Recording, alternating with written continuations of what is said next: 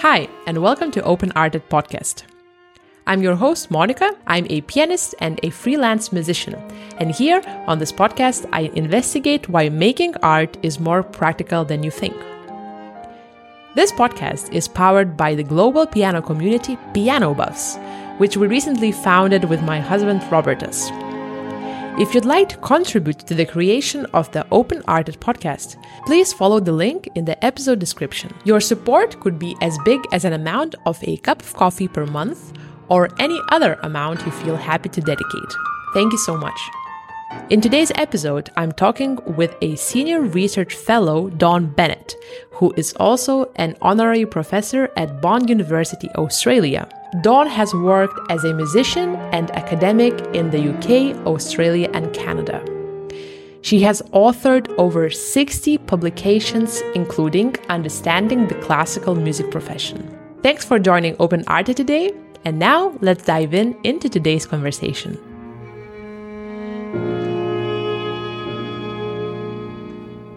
If the internet is not lying, you started uh, to play viola, right? Uh, your right. first education was in viola, yes. yeah, I still play viola. I do. Yeah. Yeah. You still do, right? I do. I still play. I play with a chamber orchestra here um, in Australia, and it's um, very part time, um, but it's um, a professional standard orchestra. So it, it enables me to stay connected with music, which is still really important. Wow. So I, I didn't know that you are still multitasking. right? You're the perf- perfect example of uh, what you what you've been writing about. oh, kind of. I mean, I didn't play for a long time. I was raising children and had a big academic career, and um, for several years, I didn't play very much at all. But as my children have grown up, it's given me the opportunity to um, to resume my playing, and um, so yeah, the chamber orchestra is great, and then I play with a um, just a community symphony. I go along and play for for them sometimes, and that gives me that ability to play in those great big sounds that you really miss. So that's part of who I am as a as a human being, and it's part of my happy happy space. So it's great to be home again. And uh, how about you decided to become a researcher? Uh, what draw your attention to the academia? Hmm, I think I've always loved learning. Um, but I think my, my recollection is that I finished a performance degree and like so many people thought, oh, now what do I do? Um, I'm I supposed to go and get a job in an orchestra and there weren't any. Uh, I was in England and at the time um, the arts funding was so low, nobody was recruiting musicians. Um, so although I auditioned for orchestras and, and was on their list of casual players, there was no work. Um, and so, like so many graduates, I, I didn't know how to write an invoice. I didn't know what else I could do with this degree I'd, I'd gotten. And so, like so many other people, I made my way and I learned the hard way and created a, a career of teaching and and and writing and learning and and performing chamber music. But then when I did take that orchestral role and began to teach into higher education sometime later, teaching performance, I could see the same pattern over again. And something had, you know, I'd assumed that in the years, 10 or 12 years since I'd left my degree, um, things had changed. And now graduates were coming out knowing all those things. And I realized graduates were not coming out knowing all those things and still not feeling very much that um, a successful career could be whatever you make it, that being an orchestral musician or a soloist, especially in piano, um, is the, the only successful outcome. So that led me to want to really explore that and create a change. And I think that was the start of my academic career. Mm, wow, very interesting. I also saw that you are a book author, right? and you wrote this uh, crazy book from uh, 2012. Let me read uh, uh, one of the comments on Amazon from a person who read your book. This is the life in the real world, how to make music graduates employable. And there is a comment extraordinarily inspiring guide to help musicians broaden their thinking about their careers. I wish something like this had been available decades ago. oh, I hadn't seen that. Isn't that wonderful? Um, that book is is an edited collection, and it's people um, from around the world who had this similar passion for educating the professional musician. We had a commission through the International um, Society for Music Education. And there I met many lifelong friends who had this shared passion for how do we make this happen? And it was funny that that book I pitched to one of the big international publishers and we got all the way through to the marketing um, check and the marketer said, ah, you won't sell that. It's, it's, it's not academic. It's kind of not mm, student text. It's kind of, uh, you know, they couldn't place it. So we didn't get a contract. So we um, we published it with a tiny university press. Um, and basically we did all the work ourselves and it's still on sale and it's still doing great. So it, you know, it was just such a practical book. And yeah, I'm glad that's a lovely comment. yes, yes. Uh, it's actually a bit longer, so I shortened it a little bit, but I really want to get this book, you know. I'm thinking I will get it online, of course. And uh, what is this real world? I actually wanted to ask you uh, about this transition uh, from going to school to the real world, so to say, because I, I myself now in this uh, time auditioning, winning some auditions, uh, writing my own projects, it's actually not sustainable in the in the long run. And um, yeah, what about this transition? So you asked about the real world, and it's a big world and it's different for all of us and it changes according to our life stage and our circumstances and what we are passionate about. And I think the real world is one that we have to make for ourselves as musicians. We we grow up in an environment where performing and performing exceptionally well is the thing that's valued and valued most. It's how, why we audition to get into music degrees. And yet, at the other end of the music degree is a career that's really diverse, and it's not going to be the same for any two of us.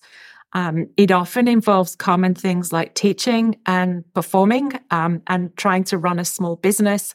Um, it often involves us doing all kinds of really innovative things, and yet we're not prepared for those. So I think, eh, you know, if, if you're in the transition stage as a musician, we really have to start questioning some of those hierarchies, like the the the um the successful musician is someone who gets that performance job, performance role, or is a soloist. And we need to start questioning those and saying, who says? Who says that's the most successful? For one person, it could be that actually the most successful outcome is to teach full time and they adore it and they're good at it and they're creating change and influencing lives. And it could be for someone else, the best and most successful outcome is to take those hundreds of thousands of hours of practice time and all the, the commitment um, that we have learned and transfer that into a whole other sector of the economy. And that might mean training as something else. And it might simply mean going after the jobs that the business graduates are going after. And no one told us we could do that because we're highly sought after. We tend to be really clever thinkers and we're obviously committed. Otherwise, we wouldn't do a music degree. so I, I think it's a matter of really thinking about what do I want it to look like? And how can I make that happen? And yes, there are some some books and things around to help. And a lot of the universities and colleges now have um, career services that we can return to when we're graduates, and we don't even we're, often we're not aware of that. So, um, for any transitioning musicians out there or musicians who are ten years in, um, you may find actually that the careers people at your institution will still work with you, and it's free. So, it's really we have to design it ourselves. You also talked that uh, there is this um, tendency that instead of taking more curious approach to our career development, we become very close-minded and we don't want to lose this uh, dominant thinking, right? That's yeah. I don't know, our egos are too big. Oh, possibly. I mean, there is a bit of an ego in there, isn't there? But I, I think equally it's the societal expectations, the expectations of other people. We often have had parents and family who are so proud that we we got into these institutions and we've studied so hard. And people expect that that's what the success is. And it's a brave thing to say to somebody, yeah, um, but that's not actually what I want uh, where where I feel my skills um, are best used is in this in this situation. So there's it, it, can be really hard, and I and I have experienced situations, and I've heard other musicians talk about leaving a performance career. Um, let's say a, if you're an orchestral musician and it being in an orchestra and colleagues not speaking to you because they feel that that is a, a betrayal of the profession. So there's a lot of dynamics in this. Um, but it is certainly a brave thing. And really, we don't know what we don't know. Uh, we have to explore and try things and think, what is it that I most like doing? And if that is performing, then that's really important. And if it can't be financially viable, then how can I build performing into my life and still make a living somehow? And that might be making the living elsewhere. I make a living elsewhere. I make no money out of music, um, but I used to. So it's it, it it's a decision. Uh, the other thing is, I mean, if you think about um, having that transition away from performance in most careers, if you have a career transition, an enforced one, say somebody's um, you're an accountant and accountancy is completely changed because of artificial intelligence. And all of a sudden you find that half the company's been um, retrenched and you no longer have a job. That's an enforced transition. And in in a typical world, the way Freud sees it, you let go of that which you've lost and then you move on. So it's really quite linear. Let it go. And now let's reinvent and do something else. And in music, where we have such a passion for our field and such a, a, commitment, and it's so much part of our identity. I don't believe that happens. I think what we have to do is to take that thing that we're passionate about and we're saying this isn't feasible in the long term, and that we don't let it go.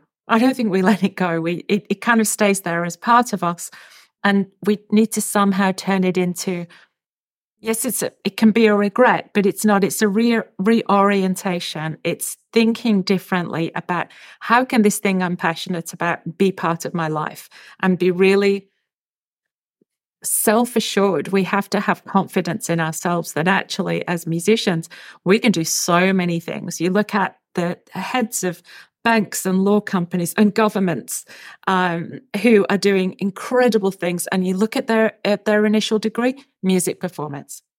So it's where we want to be, and and making that part of keeping that music part of our identity intact, but not necessarily linked with how we make a living.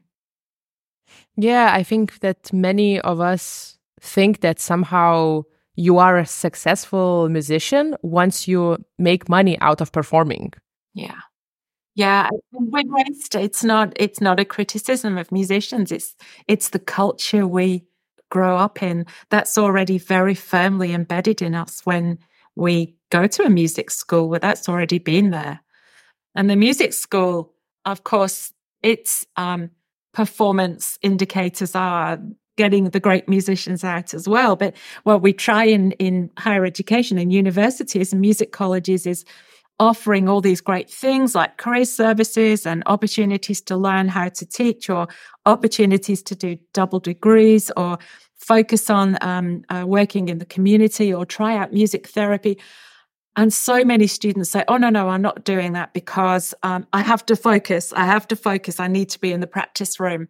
And that's a really hard one to break as an institution because you can't force students to do things other than practice. And yet you know that the people who, who learn to, to do other things are getting so much depth and breadth and, and, and stimulation from those activities. Often their practice time is far better but you don't know that you've done it. yes, yes.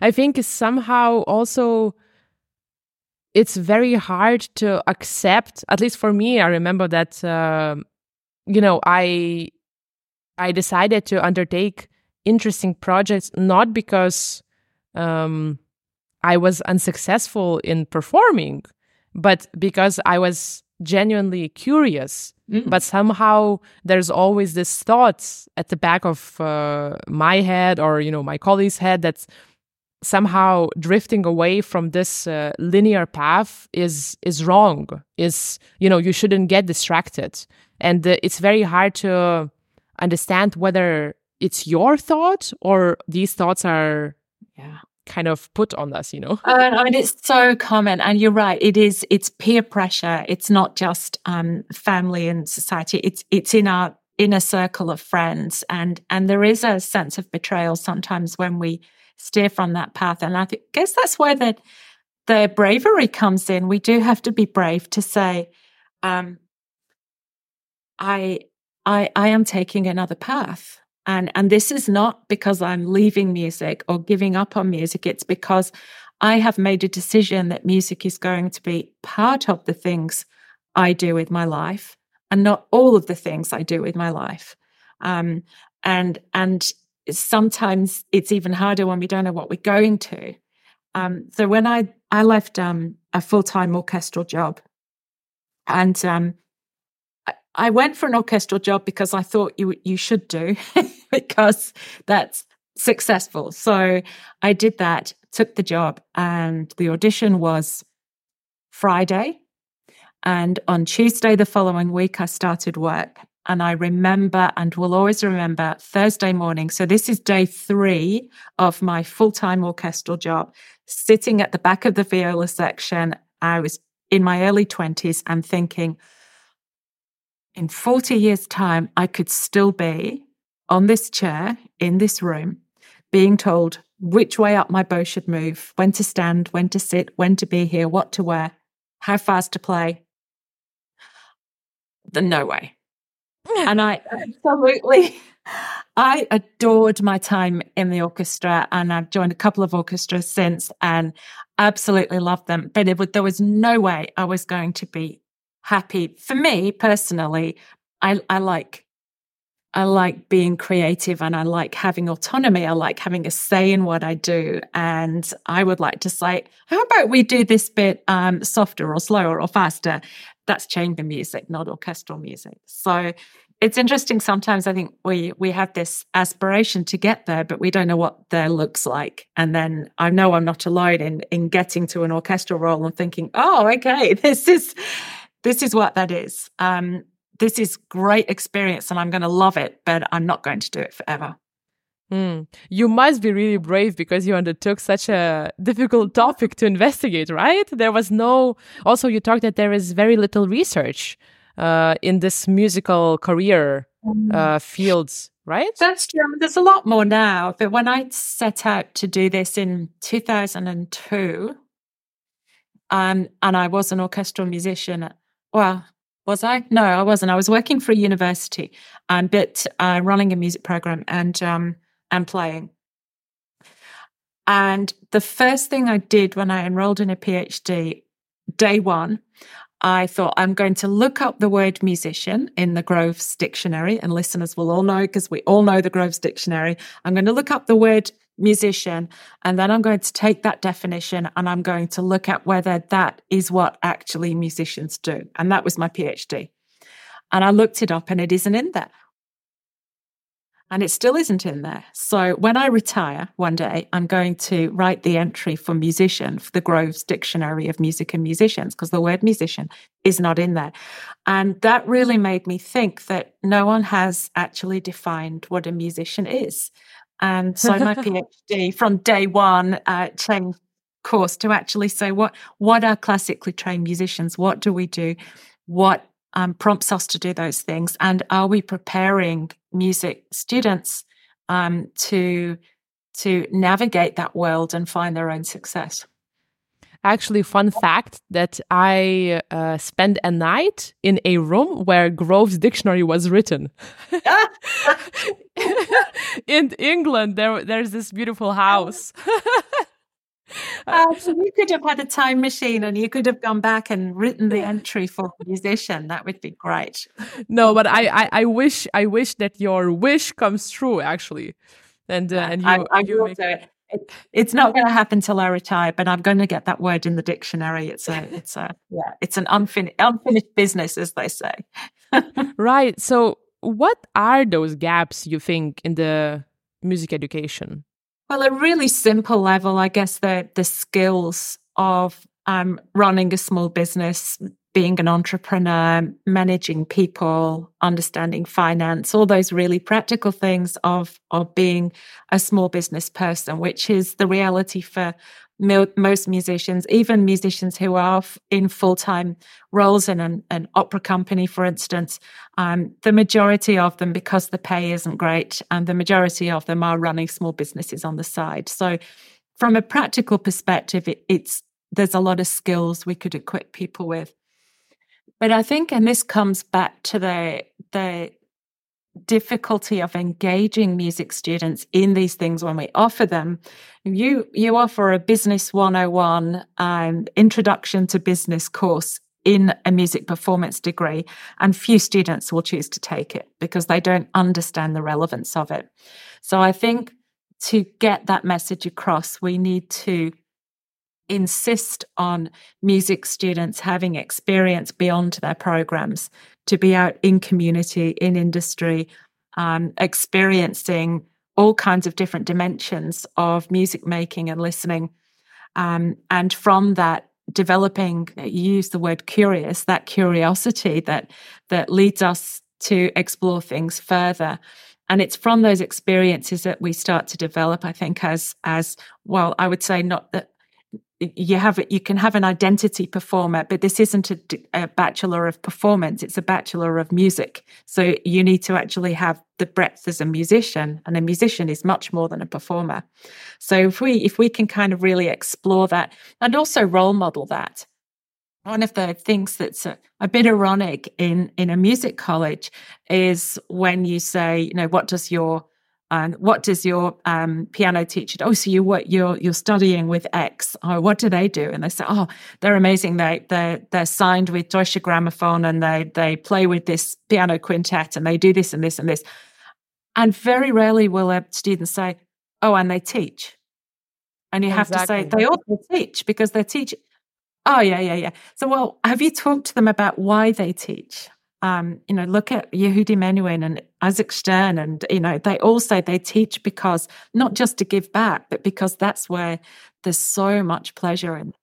Yeah. So it's a, it's engaging students. I think you've got to we've got to force people to to be more open to the the, the whole wonderful world of living with music and um, and once you you kind of push people through that door to have a little look, then most people will start to explore on their own. And why do you think there is such a big resistance between students? Um, because, as we've said, the culture is that performance is the success. I'm here doing a performance degree to perform, to become a performer. And every hour out of the practice room is an hour where the person next door is going to be better than I am. It's mm. that fiercely competitive environment and a, and a curriculum that doesn't necessarily support it either. So if you've got a curriculum, imagine, uh, and I wrote this when, when I did my PhD all those years ago, and that became a book as well. And I, I turned the, the, the, after playing with so many different designs, in the end, I just turned the whole thing inside out and said, imagine if instead of having all your performance courses at the center of your program and all those other things you have to do around the outside, you know, all the things we don't want to do, like music theory and harmony and history. Imagine if you put all the things that you needed to know um, as a musician, want all of them, but you know, a good a, a, good swathe of things you you would want to know as a musician in the center of a degree, and then you put all the performance stuff around the outside, and you use what's in the center to inform the outside, and what's on the outside to inform the inside, um, and that way people could choose the types of performance um, activities they wanted to be engaged in, and as a pianist um, again, look at look at accompaniment, which is always seen as a, a, second best, but there's so much joy in chamber music. Or what about jazz and the the the amount of work that is open to us if we can improvise. Um, so eh, you know, enabling those kinds of experiences, but turning the whole thing inside out. I immediately think about our practice, you know, and. Uh being myself in the business of music, so to say, uh, I always question how manageable it is, you know, mm. uh, because I feel that the skill of playing requires so much time and focus and effort. And it's really, really challenging to run all those things, you know, together plus having a daily life as you know going to grocery stores raising kids having a family life and then uh, playing at the high level you know? And uh, i always noticed i i always notice once i invest more time into you know running my business so to say i lose time in practice room and then I, I, I become very upset as my lev- level of playing is dropping. And the, the, the, the, fulfillment i feel you know only is when i practice and i feel that my hands are warm you know? Oh and, and it's so easy to say to somebody you can practice less and practice smarter but maybe people are already practicing smarter. For me i found that mental practice um, I, you know, and I'm not in my 20s anymore. So for me, mental practice is now physically very important, but also is an extraordinarily good use of time. And I can do mental practice with headphones playing nothing, just noise cancelling on a bus, on a train, in a waiting room. Um, and I quite often learn new works without picking up my instrument. Um, so that I've found strategies like that. But I've also found that my technical skill level, it, playing in an ensemble keeps my technical skill level up in the way that a practice room could never do. And I don't know why that is, but my guess is that it's a bit like putting on a fitness video at home and and promising myself that I'm really going to, you know, I'm going to do everything on there. The difference between that and being with in a group in the gym where people where you're being forced and you're just totally in the zone. I think it's something to do with that difference. And so playing with other people I've found for me um, has been the how to keep that technical skill level up. But again, you're describing loss because you're describing the loss of that technical agility, which is it demands daily attention and and how how do you it's a really hard balancing act, isn't it? Because you, if are you still wanting to, and I'm not asking you, but I mean in general, if if a musician is still wanting to do the international competitions, that's what demands those, you know, 14 hours a day of practice.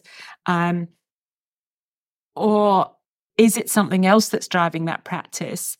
And if it's something else, then it's how good do I need to be to make that something else really satisfying. And it could be that playing with an ensemble is a better use of time than than practicing scales. I don't know.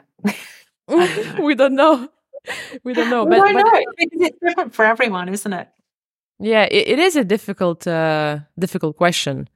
Uh, I think it's quite hard to disconnect yourself from playing once you've been doing that every day for such a long time, right? And that uh, that that was your priority always. And uh, somehow everything else feels like a waste of time although logically you understand that it's not true. Maybe i'm just yeah. too young. No no I, I, think you're very wise. Yeah you the logic in you can tell you it's not true.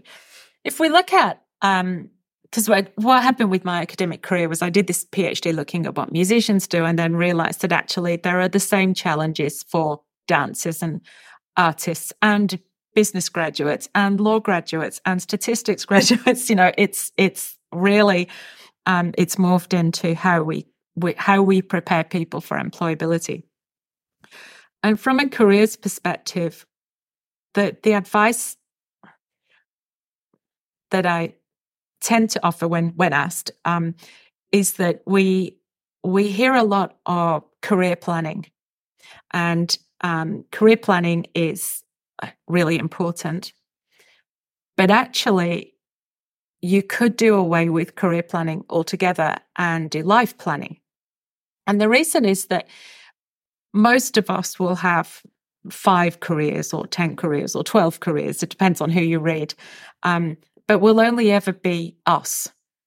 I will always be me and you will always be you, but we may be doing lots of different things. So, why would we plan our life around a single career? It would be much better to plan a life and think about how that career fits into the life. And so that might be somebody who is loving performance work or loving another aspect of music, composition, for instance, because we've only talked about performers who, who really wants to do nothing other than compose, makes the decision that when they're planning a life, they actually do want to be able to buy a house or have a car or afford to raise children and not work um, eight days a week. Um, and that as part of that decision making, and, and it's all based on how we think about success. As part of that decision making, we say, okay, so this bit of my life I'm going to dedicate to music because that's really important to me. What else do I need? I need this amount of income. Okay, how am I going to do that?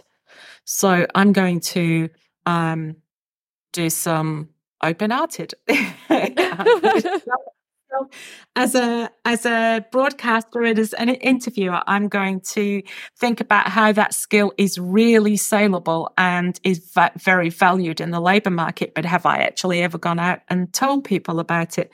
I'm going to start looking at advertisements for jobs that would fit into the the music if the music bit's the primary bit i've got that bit in place that can happen anytime. So where could i find an income that is supportive of that? There is a global shortage and there has been for well since i've been researching 20 years um, of um, people who have um, arts and business. So people who have a sense sense of business you know, admin, which we all do as musicians and organization who also are creative. So the labor market wants people that are creative and those things that might be advertised that that say, you know, a bachelor of business or equivalent. We don't even think that our bachelor of music is equivalent, but our practice is. So it's about us starting to be really confident in who we are as musicians, as intelligent, independent, people, often deep thinkers, very curious. And how do we then take the music part of ourselves and find a place for that amidst things that supported and complemented? Yes, I couldn't agree more that uh, you can have multiple careers throughout uh, a mm. lifespan, right?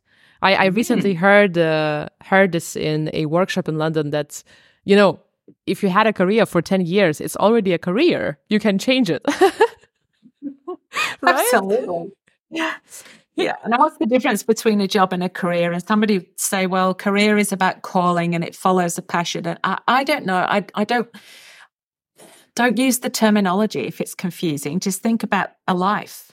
We want a mm-hmm. life. We only get every day once and what what do I what makes me happy? What kinds of things make me feel like I'm um uh, uh, I'm having a meaningful existence, and what kinds of values do I have, and how do I who do I want to be with? Where do I want to be? Are there times of day and night, or the week, or the year when I actually just want to be at home? And one of the things that struck me as a chamber musician, this is before my orchestral exploits.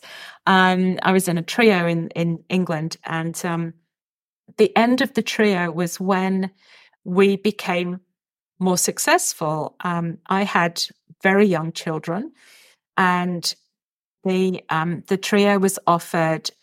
I can't remember many months contracts, but I don't remember the number of months on one of the big cruise liners um, as um, chamber ensemble in residence, and it was really well paid. And the other two members of my trio were married to each other and didn't have children.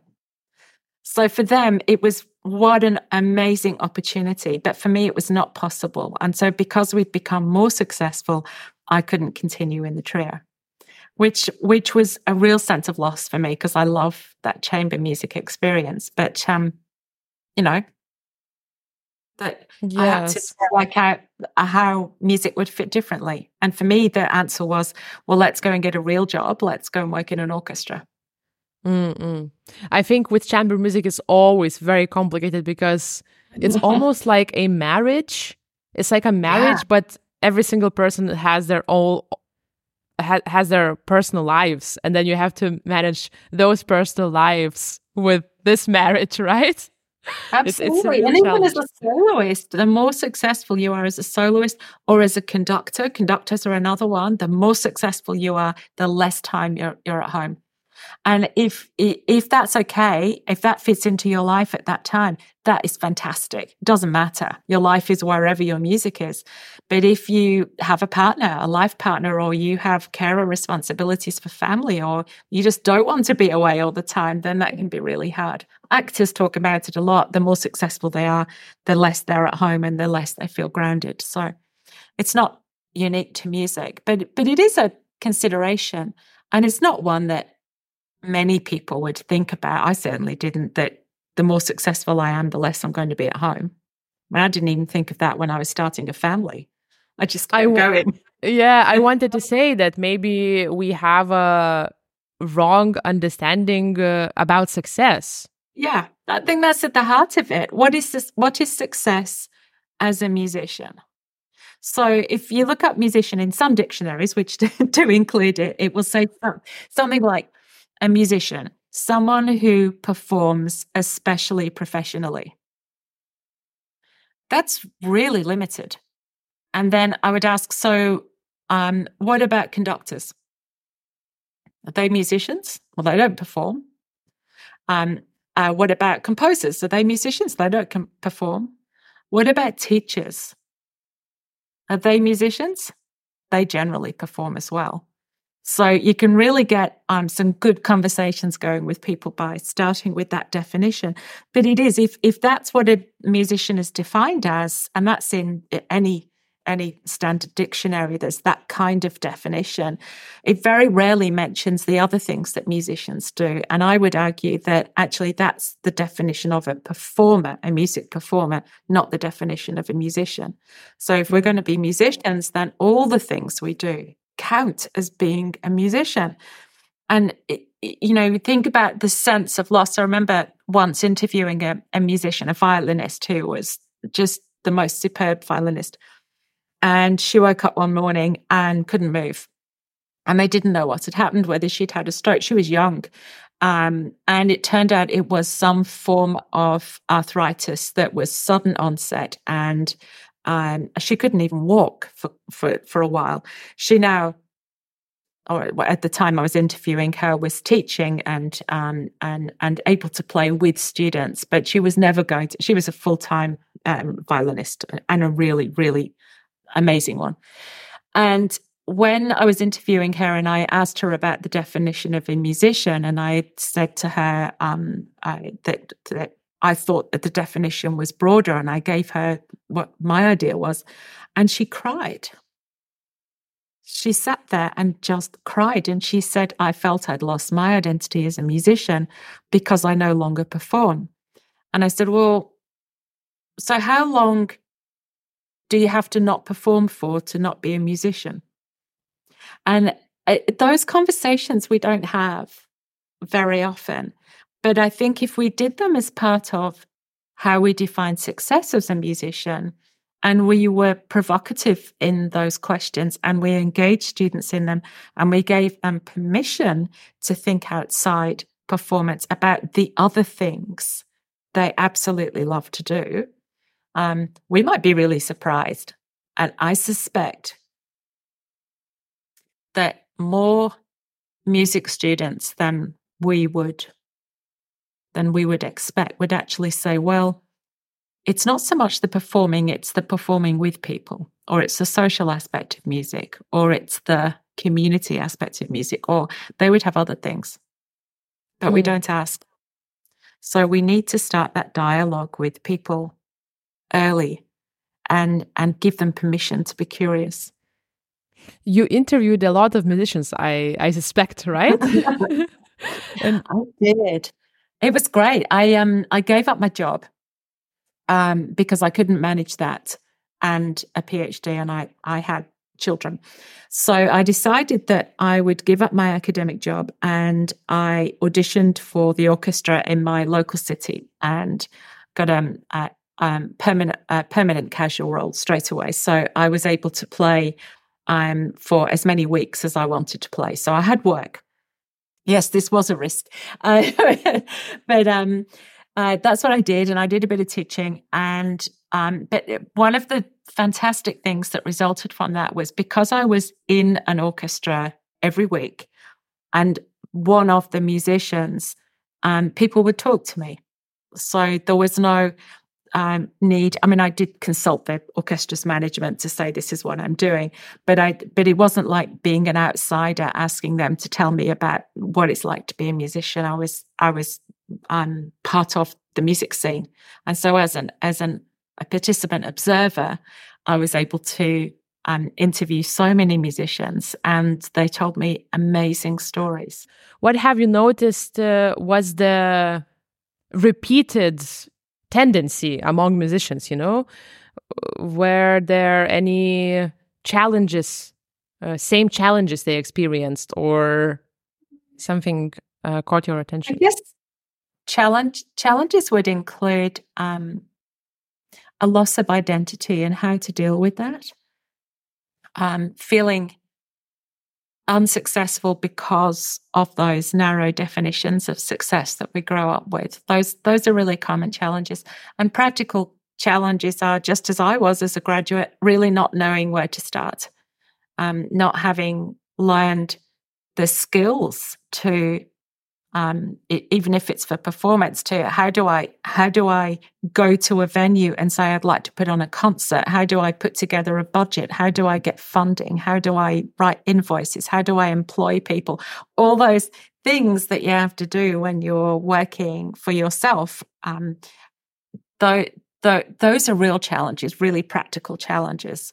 Um, so but i think as I said, I, I, think we can, and there are lots of examples around the world of where conservatoires and music colleges are are working in this space, but it, it's really about getting students and faculty, because faculty is really influential, to um, faculty to role model the diversity of their lives as musicians, and students to recognize that and to be, and I, I used the word earlier, forced um, is probably not the best word, but but that it should be compulsory for music students to encounter more than performance and to start to explore all the things that are available to them as musicians.